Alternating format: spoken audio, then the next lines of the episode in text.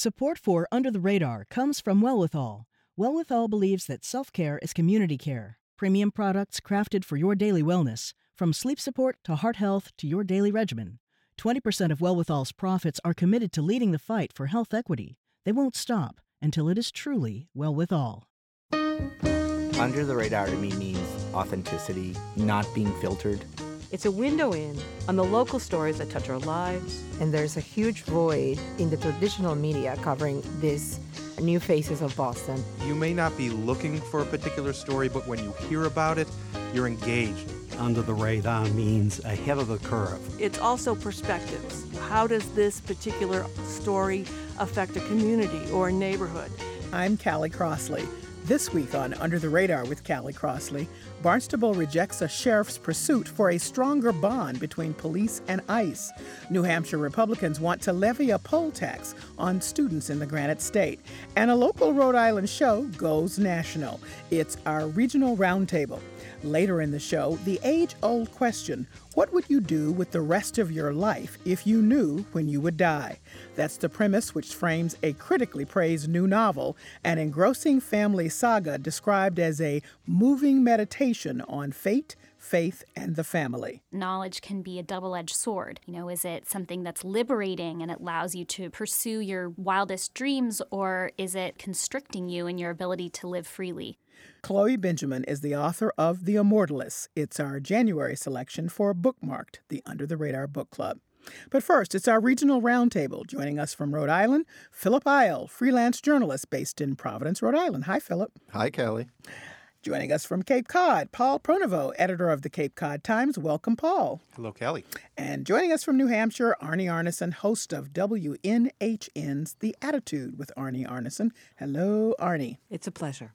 Well, it's always a pleasure to have all three of you with me. I'm going to start with you, Paul. This just happened.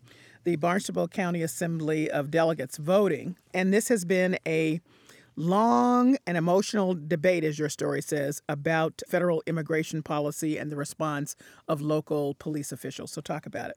Well, first of all, I think the headline could be much ado about nothing because there was a lot Exactly. of discussion and then decision, but with zero authority to change anything. But I do think it speaks sort of to the national debate over immigration enforcement policy, and it begins here on Cape Cod with the local sheriff, Jim Cummings, who signed up for the uh, 287G program, which is essentially an agreement with local law enforcement officials to say if we pick someone up and they uh, are not here legally in the country, we can help begin the process of getting them out of the country. Of course, this has been a debate for a long time, and, and in particular over the past year or so. So emotions and tensions go high when, when these subjects come up. So the sheriff went forward with this program, and the county, which here on the Cape, interestingly enough, we have a very vibrant county government. We have both a legislative branch and an executive branch. The county commission, which is the executive branch, a three member executive branch, voted to support the sheriff in their endeavor. The Assembly of Delegates, which is their legislative branch, had a motion made by the Provincetown delegate to oppose this. And through two hearings and much debate, hours of debate, and in fact, in the first hearing, the debate became so emotional that the uh, Assembly chairwoman adjourned the meeting. She said, That's it, we're not talking anymore, and ended it. They resumed the meeting again. The sheriff came and spoke. And this time, there was probably a split of, of folks who were both for and against the sheriff participating in this program. Of course, the sheriff pointed out, and I think trying to head off a little bit of misinformation, that his deputies would not be out patrolling looking for illegal immigrants, but instead people who were already in his jail. That's when a screening process would begin. So basically, they would have already been arrested for something else. That assuaged some people. Others still felt that that would not be the business of local law enforcement. So uh, ultimately, the uh, the motion by the Provincetown delegate, Dr. Brian O'Malley, was rejected. But again, a lot of discussion was made, a lot of voices were heard, and at the end of the day, regardless of the decision, the county has no authority over the sheriff, so they couldn't tell him to do something or not do something, regardless. Well, I think that maybe people wanted a, an opportunity to express themselves on the issue, and Right. Um, from the sheriff's perspective, maybe now he has a sense of you know where people are in their Right. response to it, which I think may be valuable for him as he goes forward, either politically or not, with this. So that's the first thing I would say. The second thing I wonder, Arnie, is what was driving a lot of the emotion, even though there is nothing that can legally be changed, is that people are looking around very close to them and seeing folks who are getting picked up not for criminal activity. And then it goes into a whole other thing. ICE has reprioritized who they will bring in. So the good hombres that President Trump said would not have anything to fear, in fact, do have something to fear. Well, this is clearly, as you said, this was, this was something about nothing, but it wasn't about nothing. It was about us the sense of the community. And I think, again, as the sheriff was saying, is well, it's once they're booked, it's only after they brought in. Then the question becomes how do you decide who you're going to sort of finger? I mean, this person is kind of dark and swarthy and driving 10 miles over the speed limit, and this person is blonde and blue eyed and going 12 miles over the speed limit. Let's stop the 10 mile an hour guy. And then once you get them in, then you have, oh, well, you've booked them, you know, or you've, the person has done something wrong. And then you have the excuse of saying, okay, now we're going to find out whether they're legal or illegal. And I think that's what the fear is. The fear is, is that ev- every cop exercises discretion. You know that, and I know that. And then the problem becomes what are we suggesting here that people need to sort of fear that even though they may have done something slightly wrong or they've done something wrong, we kind of know where the enforcement effort ends up becoming. And I guess here's my question to you, Paul. So you said that, you know, they have a strong county government, that the executive committee said yes, then the legislative body ultimately, you know, divided up and said no, or no, they said they they they, they basically yeah. gave the sheriff the- the authority. So who has the authority over the sheriff? Is the sheriff basically the only one that gets to make this decision? So if ICE calls him, the sheriff says, "Yeah, sure, why not?" Or the sheriff says, "No, I don't want to do this." So who actually has any kind of a check over the sheriff? Or once he's elected, he's kind of created his own fiefdom. Right. Well, it's interestingly enough, over time in Massachusetts, who the sheriff uh, reports to, I guess, has changed. It used to be directly to the county governments, but as many county governments folded their tents, the structure uh, was changed, and now sheriffs report up through state government. So that's who would be responsible.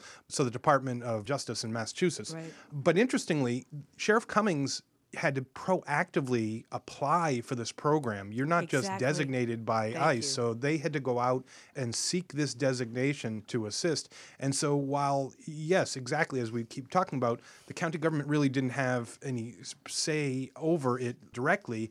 I think people wanted to say, well, who are we as a community? And, and we know that a lot of Exactly. quote unquote sanctuary cities have popped up, you know, governments from Boston and San Francisco saying we will not assist in this sort of program. And so I think that's what really caught people's attention here on the Cape because, frankly, of Massachusetts, it's one of the more conservative areas. Sheriff Cummings is a Republican, the district attorney is a Republican. We have uh, several Republican representatives. But of course, being Massachusetts and being certain pockets of the Cape in general, there's a lot of liberal persuasion, and people were not happy to be associated with a program that's assisting ICE. Philip, uh, last comment? Yeah, I was just going to pick up on that. I mean, I think we forget Donald Trump has been controversial on so many issues, but really, immigration was his signature issue as Exactly. a presidential candidate. He came out of the gate famously in his very first announcement speech at Trump Tower with that Mexicans are bringing rapists, they're criminals remark. And more recently, the New York Times has reported that privately he said that all Haitian immigrants coming to the U.S. have AIDS or that Nigerian immigrants need to go back to their huts. So when people have feelings about Donald Trump, and so many uh, people do, you know, those feelings aren't very far when we're talking about immigration. So people are understandably riled up. Just a quick note about Rhode Island. Reading this story about the Cape made me ask, well, what's going on in my neck of the woods? And turns out last February, Channel 12 reported that Providence Public Safety Commissioner Stephen Parry said that the city of Providence would not be participating in this mm-hmm. program. And I found his quote interesting. He said, Local law enforcement should not be immigration officers nor an arm of ICE. We will not be involved in the investigation or enforcement of immigration laws. This requires comprehensive immigration reform and should not be the responsibility of local law enforcement. So I think these law enforcement officials on the Cape knew what they were getting into when they applied or even brought this into the conversation because certainly law enforcement officials in my neck of the woods steered very clear of this. Well, I want to move on to the uh, next story, Arnie, in your neck of the woods, because again, this is involves police authority and a certainly a, a different take on an ongoing problem, and that's uh, the opioid epidemic that's going on. This is um, the Berlin police chief in New Hampshire. The Berlin, New Hampshire daughter was arrested, charged with possession, possessing, and selling heroin. You know, so uh, the reason I even was aware of that story is that my co host is from that part of the woods, and she knows the Berlin police chief. And she said the police department in Berlin did everything right. They didn't let their police chief know. This was done because they got a tip. They were able to do this.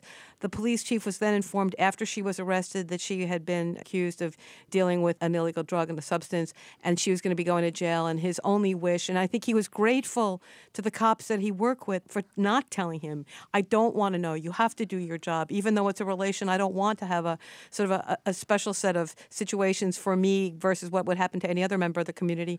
And that I do hope that she gets some kind of a treatment when she's released.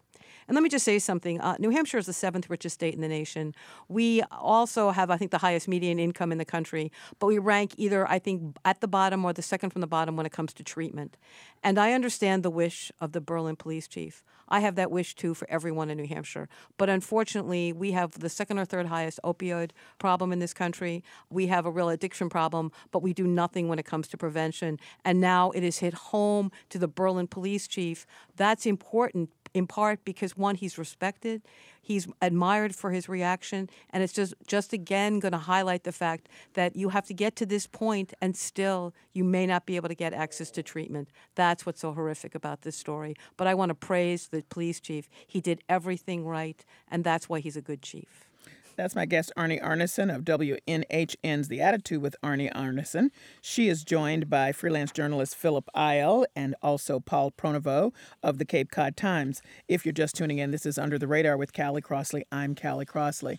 Paul, weigh in on that because this is very much uh, hits you where you live down there at the Cape. You've been struggling with this opioid epidemic for some time and a change Sure, in attitude uh, about it. Right, by the way. Absolutely. The Cape, the Cape has faced, I won't say that they've been on the tip of the spear of the opioid epidemic, but we've been reporting on it for a long time. I mean, the first time we did a three part series was 2010. And certainly it's been going on before that. So I had a couple different reactions when reading the story. And, and the first one was, and this is a struggle we have as news people.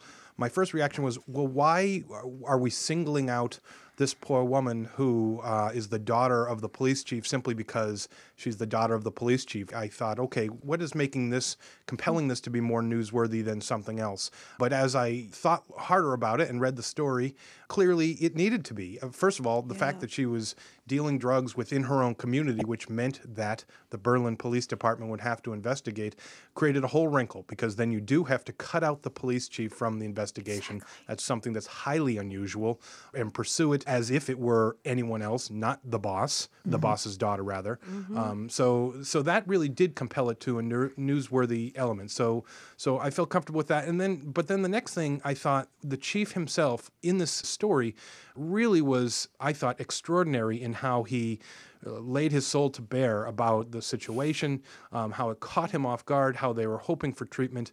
And, you know, those are the kinds of stories that I think help address the stigma because drug addiction for a long time had, had a heavy stigma, like many things do. And so people really didn't want to talk about it, and they certainly didn't want to put their names behind it. When people of prominence, like this individual, come forward, tell their story, I think that helps others, uh, empowers others really, to move their stories forward, move their situations, uh, you know, in a positive direction, and hopefully that's going to save lives. I mean, I think, uh, Philip, it's, what we've seen is that when law enforcement are a part of the move to change the stigma, it really has a resonance. And I'm thinking about the police chief here in Massachusetts who was the first to say, bring the needles here. If you bring them and come to our place of business, we're not going to arrest you. We're going to try to find you some help. This was his response to the opioid epidemic, which of course got national attention.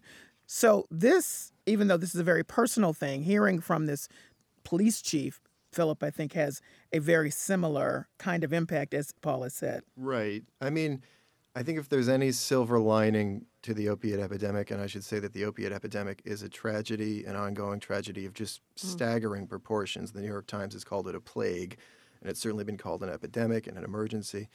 But if there is any kind of silver lining, it's that maybe, and I emphasize maybe, we as a society will start to move in the direction of seeing this more as a problem that ought to be dealt with medically as opposed to, you know, punitively, criminally, et cetera. And I think when you see stories like this, as other folks have said in this conversation, it has the power, I think, to move that needle of public perception.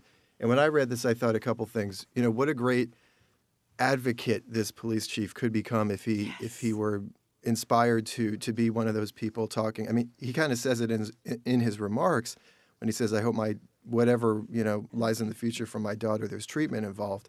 So he could be a really powerful voice if he chose to. But I also think like anybody who's studied the war on drugs at all needs to recognize and we need to talk about the fact of how this hasn't been the stance in the society for so long. We have been punishing people oh, for yeah. what should be a medical issue and it hasn't been done equally along racial lines. Oh, um, no, not at all. So I think we also need to talk about that. So it's kind of a better late than never, but it's also my reaction. You know, where was this in the 1980s when when crack was an issue? And you know, we're still experiencing the after effects of that with mass incarceration and broken families and all this other stuff. So those are some of my thoughts. No, and, and and it should be noted that there is still a heavier weight of stigma on communities of color in the middle of this epidemic than there are. Mm. But the, because this has been largely demographically situated in communities of, I we don't even say middle class white folks, but it's sort of lower income middle class white people, it's gotten a different look than it might have and different voices in places that they might not have been uh, speaking up before because well, they didn't relate. The, the addiction is now exercise, colorblind. Right, exactly right. There you go. You know, just as a final thought, as a thought exercise, people in law enforcement might think with every single drug case they find, what if this were the chief's son or daughter? Yeah. And can we exactly. proceed accordingly? You know, how might the system story. look different if we approached yeah. it that way? Well, that'd be interesting. All right, so moving on to you, Philip. We have had a mini a conversation recently in the last few months about Rhode Island being on the up and up in terms economically. All the jobs being brought there by the governor and much more attention nationally to Rhode Island and what what's happening there. And now here is this report where there's a couple that says the poverty rate in Rhode Island is the highest in New England. At one point, it was unemployment was the highest in the country, but now we're talking about the poverty yeah. rate. How can one thing be happening at the same time where we're having all of this great success in bringing jobs in? Well, I don't know if I'm smart enough to offer a thorough explanation of how these can both be happening at the same time, except to say that they are. And I didn't just bring bad news because I knew we were going to talk about these reports. I do have a little bit of good news to follow up with.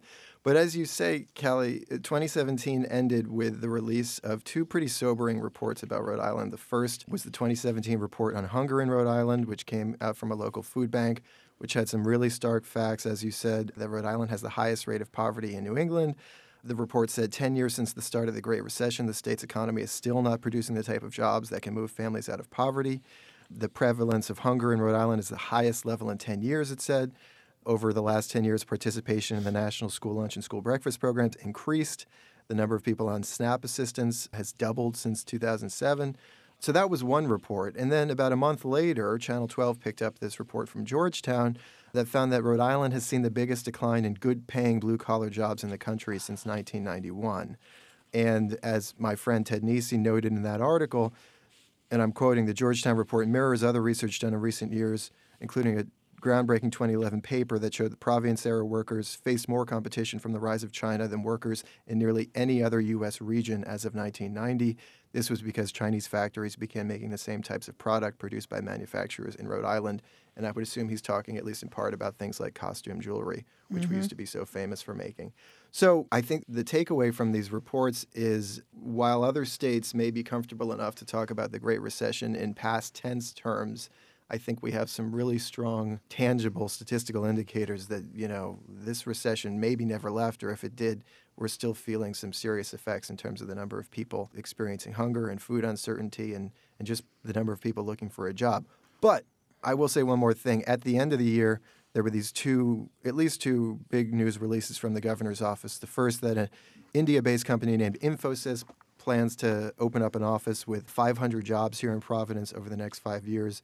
And we also have a company called Virgin Pulse, which is a corporate wellness company that's opening up a new office in Rhode Island at some point, which supposedly will add 300 jobs. So I'm not sure these new jobs are necessarily the exact kind of blue collar jobs that we lost so many of, But I guess my point is it's not all bad news from Rhode Island.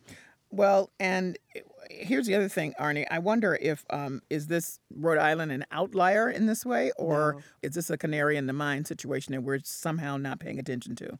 So uh, this week I interviewed Harold Meyerson of the American Prospect because he just reviewed a book. And listen to the title of the book. You're going to love this, Phil. Making It Why Manufacturing Still Matters. And the author of this book has been studying this issue for 30 years and maybe 40 years. This is a story of America and not just a story of Rhode Island. Hmm. Rhode Island might be the one that has experienced the most acute downfall in manufacturing since 1991, but you know the story has been an evolving story since the late 1960s, early 1970s. And what is so fascinating about this is that there are two countries in the world, just to give you an idea of where we are, there are two countries in the world that have seen a significant dip in manufacturing. You know what these two countries are? The United States and the UK. You know what they mm. saw a rise of? In the financial sector. Isn't that? I want people to hear this, everyone. So as you look at this, all the money went where? It went into the financial sector. What got hurt the most? Manufacturing got hurt the most. And then they tell one more story that I think is also important for you to hear and for all of us to hear is that when you think of one of the biggest manufacturers that came out of the most recent, you know, 20 or 30 years, it was really sort of Steve Jobs. But where did he create his jobs to make his new gadgets? 700,000 jobs were created where? In China. That's right. So I want people to put these stories together and say, what have we done that has not been able to embrace manufacturing? Where has our investment gone? Has it gone into R&D? Has it gone into manufacturing? Has it gone into the financial sector? And when you look at countries that still have a strong manufacturing base, they are two countries. They're Germany and believe it or not, Sweden. so they and they don't have the same financial opportunities, quote unquote, that we have. And yet, what they've done is they're still making things, they're adding value, and they're creating jobs that have good pay. I think they're a real story. Rhode Island is a canary in the coal mine, but we're all Rhode Island today. If you're just tuning in, this is Under the Radar with Callie Crossley. I'm Callie Crossley, and here with me are Arnie Arnesen, you just heard her, Paul Pronovost, and Philip Eil, and we're talking about this week's regional news you may have missed. Paul, the center of this, the bad news anyway, not the, the, the little bit of good news at the end about the, the companies that are moving to Rhode Island, is about the wages. They're jobs, but they're not quote unquote good jobs. This is something that I know is a big part of the conversation on the Cape. It is. And well, first of all, if, if you drive past any mill building, whether it's in Providence or Warwick or Fall River or New Bedford or Lawrence or Lowell or Manchester, are those mills humming? Uh, of course not. Those are the manufacturing jobs that are gone. And so areas, including the Cape, including Providence, have had to evolve over time. The Cape, for a while, tried to develop this thing called the quote unquote silicon sandbar, where they attracted uh, high tech jobs to the Cape, where you could have this great way of life being you know near the beach but also have companies come that would you know be high tech and and you know white collar jobs didn't work now can other things take place? Of course. I think, though, what has to happen, and we're starting to see the seeds of it in Providence, and we've talked about it in, in previous shows creative partnerships to get things going, having uh, sort of incubators, and yes, having government take a leadership role that even involves putting skin in the game in terms of financial incentives. And that's how you develop these jobs. Otherwise, to answer your original question, Callie, the way you can have job growth and still poverty level is sadly the great chasm between increasingly this this elite high level of, of employment and this great big massive lower level on, uh, employment underemployment. I mean that's a statistic that i think doesn't get talked about nearly enough where people maybe they have a job but they don't have a full-time job. Too many companies are now pushing you into part-time job or per diem situations so you have to string together one two three jobs to make ends meet. Those are the sort of things that are happening. Yeah, for us you're here on the Cape, it's also compounded by the notion that we're a seasonal economy. So you can be, you know, living the high life in July, but this time of the year, January, you're probably on unemployment. Yeah. And if I can right. just add Yeah. one quick thing, this comes from the Hunger Report, not the Jobs Report, Right. but it speaks to all of this. This is a quote One third of the jobs created in Rhode Island last year have an annual average wage of just $26,529. How far does that go in 2018 if you're making $26,000 It does a not year? go far. It speaks to Paul's point. All right, let me move to another money story in a very weird way. In New Hampshire, Arnie Arnesen, the Republicans are close to taxing students to vote in New Hampshire. Now, let me just say before you weigh in on this that just a couple of weeks ago, we mentioned that New Hampshire has the highest in state tuition of anybody. So, my God, going to college in New Hampshire, what is happening? Well, you know, if they're young, they must be liberal. Come on, come on. And so this is kind of, they don't call it a poll tax, but ultimately it is a poll tax. And what they're basically saying is, is in order for you to exercise the franchise, you have to get a license here, you have to register your car here, you have to do all these things that have a huge sort of financial burden on young people. And this is sort of a new invention. Usually all you have to do is basically say, this is my residence, here's the piece of paper I'm paying this electric bill, and you know, you're in. But when it comes to a student, this is going to be problematic for a couple of reasons. One, we get a lot of out of state students who decide for the time being that they're going to make this their residence for the four years they're here. But because they're still, quote unquote, on paper out of state students, what do they pay? They pay the high freight of an out of state student versus someone who was born in Berlin, New Hampshire. But while they're here, they are a resident of here and they can vote here until and if they pass this bill that will require them to sort of basically come up with a couple of hundred dollars in order for them to be able to exercise the franchise. That is a real disincentive for a lot of young kids who are triaging their dollars to say, can I vote or do I have the $500 I need?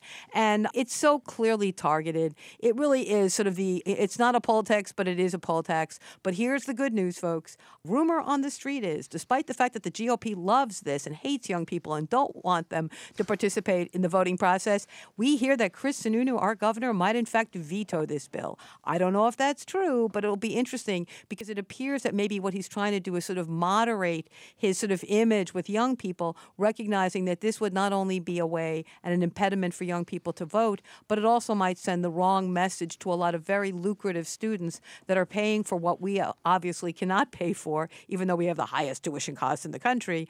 And that would be a, a real sort of negative disincentive. So who knows? But again, this is all about barriers to voting. Yep. This is becoming more and more of the pattern. You know, that was the big fear about Alabama, and that's the big fear that you see in places like North Carolina and around the country. And New Hampshire, unfortunately, wants to embrace the same thing. And one of the reasons why they want the poll tax, just one more aside, the reason why it's really hard to do barriers to voting in New Hampshire is that we never complied with motor voter. We got mm. an exception.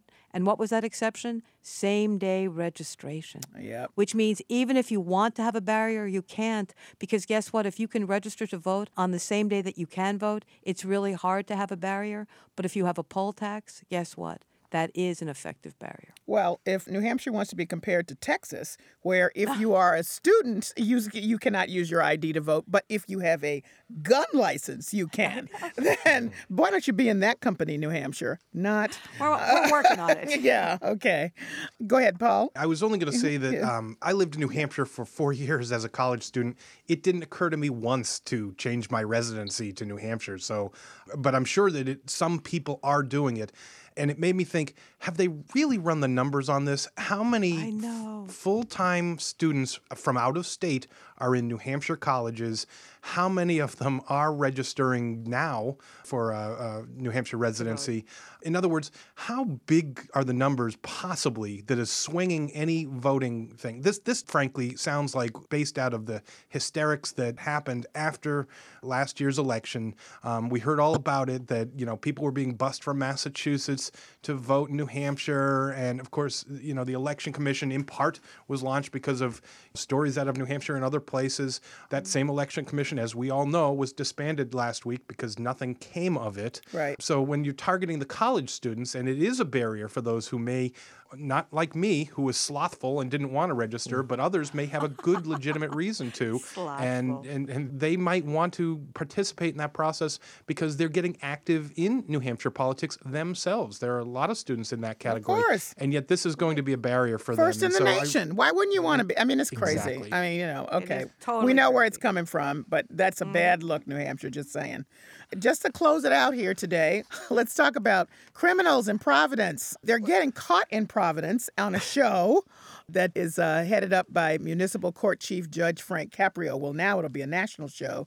He's about to go national. He's 81, and what he's been doing with the uh, night court there has gotten much attention and he's going to be a big star apparently.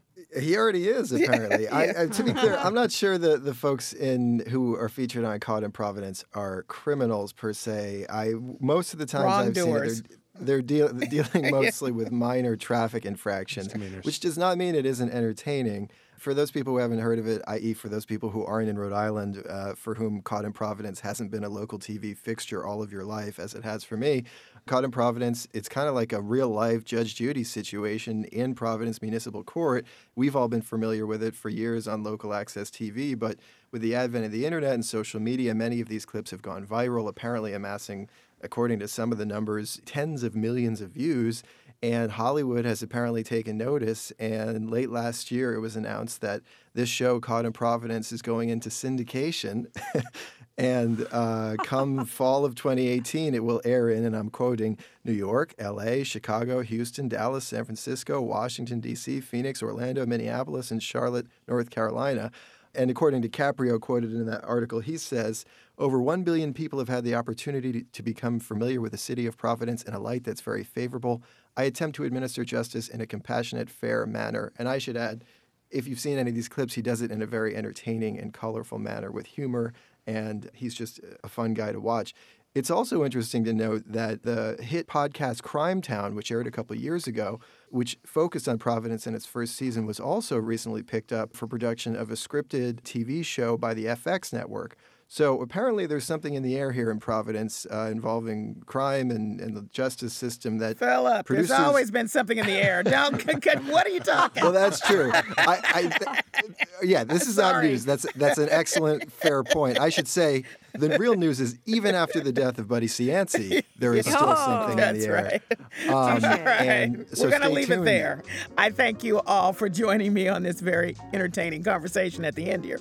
Paul Pronovost is the editor of the Cape Cod Times. Arnie Arnesen is the host of WNHN's The Attitude with Arnie Arnesen. And Philip Eil is a freelance journalist in Providence, Rhode Island. Coming up, he that lives to live forever never fears dying. That's poet William Penn's take on death and life. We all know that we will die, but as the scriptures say, we don't know the time or the hour. But what if you could? Author Chloe Benjamin explores that notion in her new book, The Immortalist. It's our January selection for Bookmarked, the Under the Radar Book Club. That's next. This is Under the Radar with Callie Crossley. I'm Callie Crossley.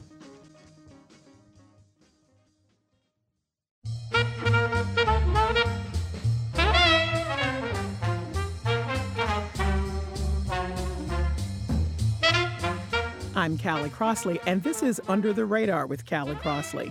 And now for the part of the show we call Lagniappe. That's Creole for something extra. Modern medicine has actually made it possible for people at risk for certain life threatening conditions to know if they will develop the disease. Probably sooner than we are ready, scientists will be able to predict with some certainty when we will die. But even if you could know, would you want to know? Author Chloe Benjamin explores that question in her new novel, The Immortalist. The Immortalist is our January selection for Bookmarked, the Under the Radar Book Club.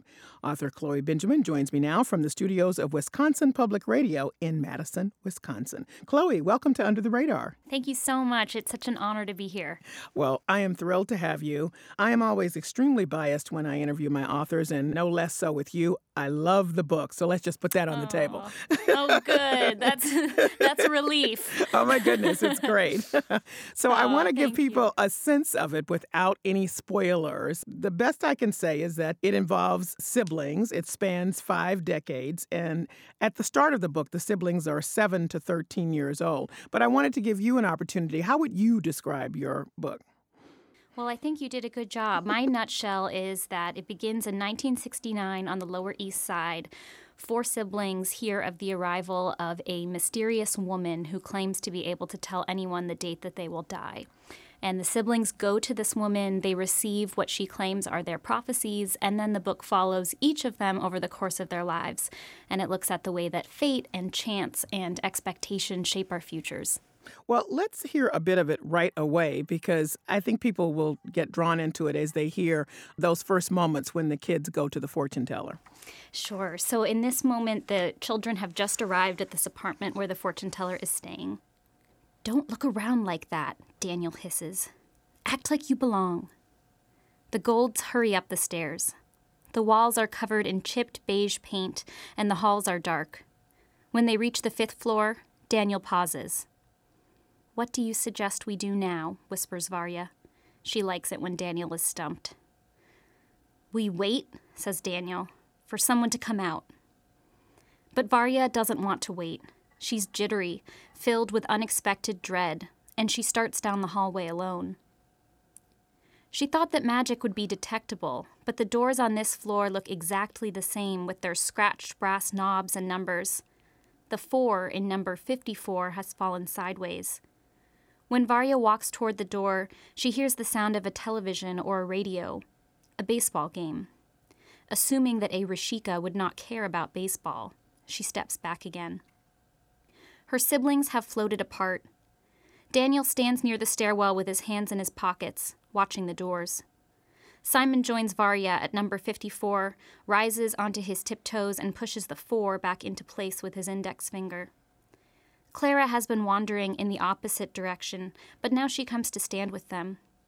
She is followed by the scent of Breck Gold Formula, a product Clara bought with weeks of allowance. The rest of the family uses Prell, which comes in a plastic tube like toothpaste and squirts jelly the color of kelp. Though Varya scoffs outwardly, she would never spend so much on shampoo. She is envious of Clara, who smells like rosemary and oranges, and who now raises her hand to knock. What are you doing? whispers Daniel. That could be anyone. It could be. Yeah? The voice that comes from behind the door is low in pitch and gruff. We're here to see the woman? Clara tries. Silence. Varya holds her breath. There is a peephole in the door smaller than a pencil eraser. On the other side of the door, a throat is cleared. One at a time, the voice says. Varya catches Daniel's eye. They have not prepared to separate, but before they can negotiate, a bolt is pushed to one side, and Clara, what is she thinking, steps through. So that's the beginning of The Immortalist, read by author Chloe Benjamin. And it uh, really just sucks you right in, I have to say, to the oh, stories good. of these of these siblings and, and what happens to them after that uh, fateful meeting. So let me ask this question. What in the world gave you the idea to do this story? It is unlike any I've read. It's just unique in its way, which is what an author wants, of course, but it was just compelling in this so unusual way. Oh, I'm so glad. You know, I always say that I wish I had a good story about a fortune teller of my own, but it really just came out of my own neuroses. You know, anybody who knows me knows that I struggle with uncertainty and that I crave knowledge, but I'm also aware that knowledge can be a double edged sword. You know, is it something that's liberating and it allows you to pursue your wildest dreams, or is it limiting, actually constricting you in your ability to live freely? So, that question, when applied to the idea of mortality, was really compelling to me. So, I think all of that was simmering in the background as I came up with the idea of these four siblings that go to visit a fortune teller, and then it took off from there. Was this something that had been noodling around in your mind for a while, and you just needed sort of a story to tell tell this to to actually have people think about well what would you do if faced with this certain knowledge I think in some way, yes. It, I don't know that, that that the precise question itself, kind of, if you knew the date of your death, how would you live your life, was in the background for me. But I'm someone who is prone to anxiety and fears about loss, and so I think all those things are just always noodling around in my mind for better or worse. My mom has a quote unquote art piece that I made when I was very young that says, Mom, is everything going to be okay? in huge letters with a pipe cleaner coming out of the center in a big coil. So clearly, I've always had a kind of focus on how to cope with the fact that we don't know what life has in store for us. Well, one of the advantages you have, of course, you set it up this way, is that if you're following four different, very different people as these siblings, we learn them to be very, very different people in the book. You have an opportunity to go in so many different directions, and boy, do you. I, I remember thinking as I'm reading it, my goodness, what kind of research did you have to do to really bring forth each of their individual stories? And we should note that the book is divided into the individual stories of the four siblings, even though all of it overlaps at a certain point. Why did you decide to do that, approach the story in that way? Yeah, you're exactly right. It took a ton of research. I tend to pick these really research heavy projects, and I think there's this kind of idea to write what you know. And for me, I, I, always have been more interested in writing what I want to know. But in order to do that with integrity, which is so important to me, I really dive deep. So, you know, Simon is a gay man who moves to San Francisco in the late 70s. Clara is a female magician. Daniel is a military doctor during the Iraq and Afghanistan wars, and Varya is a scientist focusing on how to stop aging.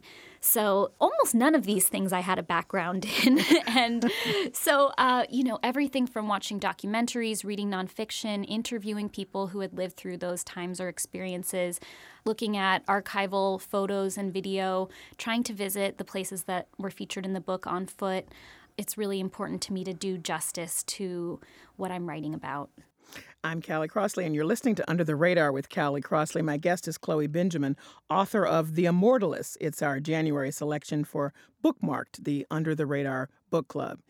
There's nothing I love more than a family saga. And as you've laid out all of the siblings and their particular interests, one of the things that I particularly enjoyed was to watch them over time grow or not grow, as the case may be, but just really come into their own. And there's something quite satisfying about meeting someone when they're young and then watching them as they grow, tied together by this one incident early on in their lives. Do you think it's possible, as you explore in this book, to have an experience like that shape you for the rest of your life? I mean, this is fiction, but I wonder if you've seen that actually in real world. Hmm. Hmm. I certainly think it's possible. I mean, I think that so much of what the book explores is not even necessarily whether the prophecies were true with positive certainty, but how thoughts can work within us, the power of thought and the stories we tell ourselves and how that influences reality, even if it might start out as a fiction. I think we're all so shaped by our childhoods and, and the narratives that we are born into and create for ourselves. My examples would probably be all things that my therapist would have a field day with from you know my parents divorce or a, a, parent's cancer you know diagnosis but i certainly think that we carry these things with us in surprising and very long-term ways now, what part do you think the interaction of the siblings played in telling the story? Even though you tell their stories very individually, they overlap, as I've said, and they take shape because of what's happening with the rest of them, or not. Yeah, I had one person once describe the book as being about the absence of family as much as the presence of family, and I found that so true. I think, you know, as so often happens in families, you feel incredibly connected in this very unique and intimate way to your siblings. And yet, as adults, you might not know them very well. You might not know what kind of movies they like to watch, or whether they read books, or who their close friends are. So I wanted to explore this combination of intimacy and remoteness that can happen as you grow older, um, and how the bonds of family are still there, but how they work differently at different times in the siblings' lives. So, a good part of this has to do with belief and what, what one may believe or not. And there's also religion at the heart of it as well through Gertie, one of the characters that's the mother of all of these siblings. And I found that very interesting because you were very strong in expressing her faith in various ways all through the book. And it's an interesting contrast since the overarching premise of the book is if you knew when you would die, what how would you respond? And a lot of people would consider that a faith question. And I wondered if that's why Gertie is so strong as you have portrayed her in her faith, or it was just the way that you imagined her as a character. Hmm. Well, I think that for me, faith is one way of coping with the unknown. And I think throughout the book, different characters have different ways of coping with that question. You know, the question of mystery in our lives and uncertainty and randomness. And one of the things that I wanted to explore was how belief systems like religion or magical thinking or a kind of fixation on science are more similar than they are different. As for Gertie, I think that she wants to be a believer more than she is a believer. And I can relate to that. My grandmother, with whom I'm really close, she has this great line that she's said that all atheists are kind of envious atheists. Like, hmm. oh man, it would bring comfort and solace to have that kind of faith. So I think she's one of those people who wants it and pushes herself in that direction, but does it more out of a craving for security than necessarily any true religious belief. Let's take a listen from a passage from The Immortalist by Chloe Benjamin, and I'm speaking with Chloe Benjamin to get a sense of Gertie. That's on page 121. Gertie spent the days of repentance in a fog of misery. After Saul's death, she had said, Not again. She could not once more bear the consequences of love. So she bid Simon goodbye before he could do it to her. I don't want you coming back. He hadn't, and now he never would. Three books are opened in heaven on Rosh Hashanah Rabbi Chaim said on the first night of the High Holy Days one for the wicked, one for the virtuous, and one for those in between. The wicked are inscribed in the book of death, the virtuous in the book of life, but the fate of the in between is suspended until Yom Kippur. And let's be honest, he added to smiles from the audience, that's most of us. Gertie could not smile. She knew she was wicked. All the prayer in the world would make no difference. But she must try, said Rabbi Chaim, when she went to see him privately. His eyes were kindly through his spectacles, his beard bobbing peaceably. She thought of his family, his dutiful wife who rarely spoke, and his three healthy boys, and for seconds she hated him. Another sin. Rabbi Chaim put hand on her shoulder. None of us are free from sin, Gertie, but God turns no one away. And that, again, is Chloe Benjamin reading from her book, The Immortalist. I really enjoyed the scenes where Gertie was, as you say, struggling now or just trying to contemplate what her faith meant to her at these various times during throughout the book. And she had plenty of time to consider it over the span of these decades.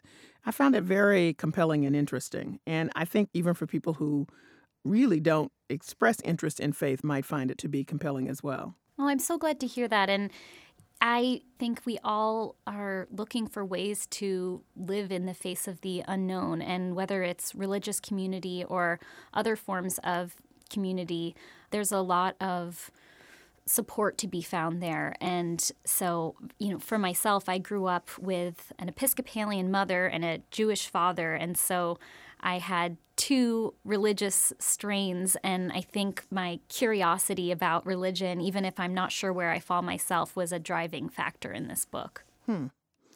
So, this is a book that the premise is about, you know, if you knew when you would die, but it seems to me that the essence of it is really about how do you live? What is life about?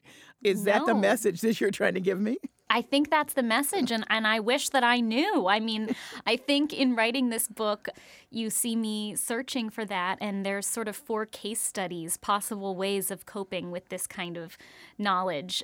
But I think that's what we're all looking for. I mean, there's no easy answer. I think that the answer that seems to be most prevalent and most powerful is to be present. You don't know how much time you have, but being present can be harder than it sounds, especially for those of us who have busy minds. And it seems overly busy minds in some of these instances. yes, I think you know? that's probably true. I think it's fair to say that you don't like small questions. Your first novel, The Anatomy of Dreams, is about, I read, the slippery nature of trust and the immense power of our dreams. I'm thinking, wow, this is not a plain romance that you're dealing with. how is it that the large life questions are ones that seem to come at you and need to find expression in your fiction writing? Yeah, it's true. you know, I think if it doesn't scare me, it's not a big enough idea. If it doesn't scare me, it doesn't hold my interest over the amount of time that a novel takes. I am not very good at short stories. I'm really a long form writer, and so I sit with something for, you know, three to five years. This book, The Immortalist, was about five years from conception to publication. And so I think I need something really meaty to chew on. That's also just where my mind goes. And that's not to say that beautiful, profound books haven't been written about more kind of micro rather than macro questions. And I think that there can be just as much wisdom that comes out of that way of exploring the world. But for me, I guess I'm I'm just hung up on the tough, unanswerable ones. I think what makes your work work, at least for me in this book, is that it's a huge question, but it feels very accessible. Oh, uh, so it feels as though, you know, somehow, I, I mean, I know it's overwhelming, but the way that you have presented it with the possibilities through these characters makes you think about it, but at the same time, it feels accessible. I'm speaking with uh, Chloe Benjamin. She's my guest. This is the she's the author of The Immortalist, and it's our January selection for Bookmark, the Under the Radar Book Club. And I'm Callie Crossley, and you're listening to Under the Radar with Callie Crossley. So I am curious, very curious about the kind of response you're getting. The critics are going wild. Everybody's loving the book, which is good for you, calling it imaginative, satisfying, provocative, and thoughtfully executed. I would agree with all of that. But you know what I like to do when I do these book club segments is just check around and see what the real people are saying. so, Please. So here's one, and I think you'll love this. I ran across this rave. This was on a blog, Girlfriends with Goals by Ada Ingram. She said it's the first novel she's read in seven years. But most importantly, she said she could not put it down and didn't want to. That's pretty high praise.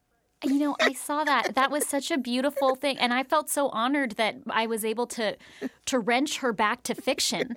I know she said she usually reads nonfiction, and and so I was like, all right, you know, we'll we'll turn you back onto fiction. Yeah, it's a really interesting experience to get feedback, and although I think authors probably shouldn't read all of their reviews, I do. It's probably not a good idea.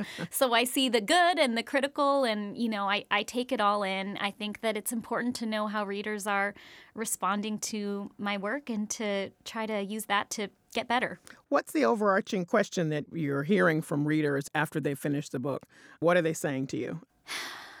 I guess what is most satisfying to me is that I'm finding people are really connecting emotionally with these characters despite how different they might be from them.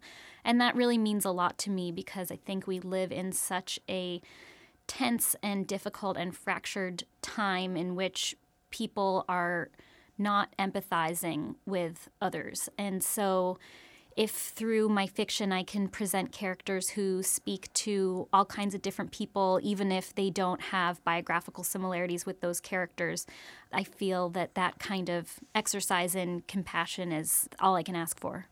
Well, I would have to agree with that because, as I said, the characters are so unique into themselves. That's what they're supposed to be. I know somebody's listening saying, "Of course, that's what she's writing." But I, but so often, and this is no you know, slam on other authors.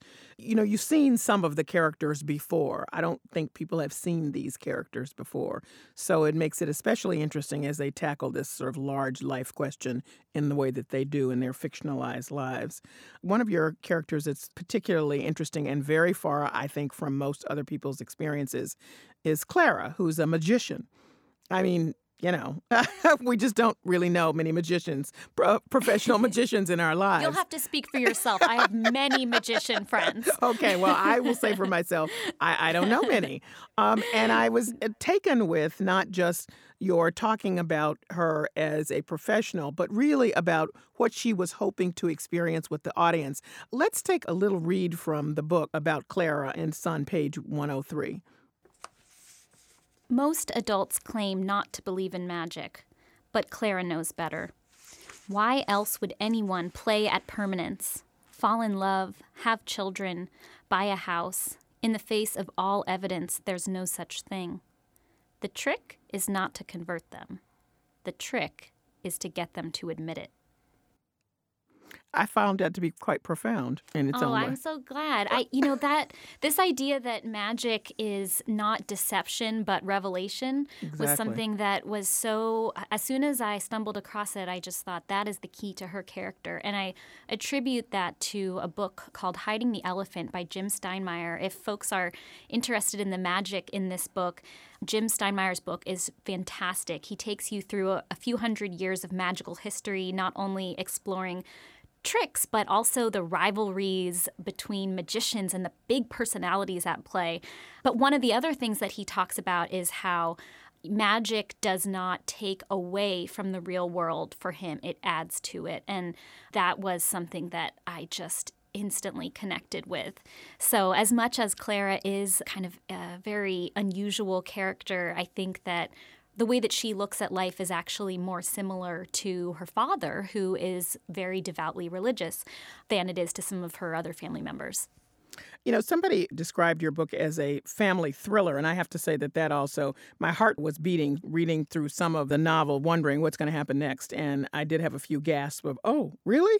And when certain things happen, you know, I'm trying desperately not to give away a thing because I oh, want Oh, yeah, people to. You'll have to tell me off off the show. exactly. I don't want people to, to do that.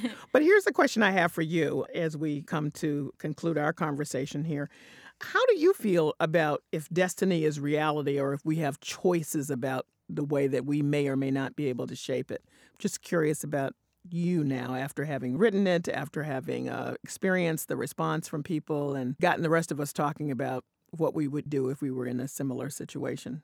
I kind of see that question as connected to the idea of this woman, the fortune teller, and her prophecies and whether they're real. And I don't know myself. And I feel that I couldn't have written the book with a kind of curiosity and openness if I answered that question for myself. And in the same way, I mean, gosh, I wish I knew. I wish I could tell you. Um, I think that it's in the interplay for me. It's always a both and and I think that that's ultimately the the heart of the book is the way that our expectations and our thoughts interact with reality. So, you know, destiny and choice, the only answer for me is probably one in which they're hopelessly intertwined. I hear that the book has been optioned for a TV series or a movie. Is that right? It has, yes. The Jackal Group, which is led by Gail Berman, is developing it for cable. So hopefully we'll have some news about that uh, not too far into the new year. And I always ask, no one ever answers, but I have to ask, what are you working on next? Oh, I know. I'm going to be another one of those people. But see, listen, I'm way too superstitious. Do you really think I would talk about my next book? Well, I always ask But for a hint. yeah, I'm working on it. Oh, gosh, what's a good hint? Since we know you do the big questions, I, I kept Yep. trying to imagine what it's going to be. You know. Oh gosh, this is a big hint. I haven't I've never given this much before. I'll say it has to do with women and politics. Ooh, okay. I'm looking forward to that, uh, Chloe Benjamin, because I have to tell you, The Immortalist is a delight. Very Oh, thought provoking, very well written, compelling story. You did it, and you were awarded properly for your first effort, The Anatomy of Dreams, won the Edna Ferber Fiction Book Award, longlisted for the 2014 Center for Fiction First Novel Prize. That was your first book, I expect. Others will find this, and you will be richly rewarded for this one as well. Oh, thank you so much, Kelly. This was just an absolute treat. Um, I'm so grateful. Chloe Benjamin is the author of The Immortalist. It's her second novel. It's our January selection for Bookmark, the Under the Radar Book Club. The book is available in bookstores and online on Tuesday, January 9th, and she'll be appearing at the Harvard Bookstore in Cambridge on Tuesday, January 23rd. Well, that's it for this edition of Under the Radar with Callie Crossley. Join us next Sunday at 6 p.m. for the stories you may have missed. In the meantime, you can find our show, links to stories we discussed today, and bonus content on the web at news.wgbh.org slash UTR. Listen to our show on the WGBH app and take UTR with you. Subscribe to our podcast on iTunes. Be sure to connect with us on social media. Follow me on Twitter at Callie Crossley and like us at facebook.com slash under the radar WGBH. Our engineer is Doug Sugarts. Andrea Swahi is our producer. Under the Radar is a production of WGBH.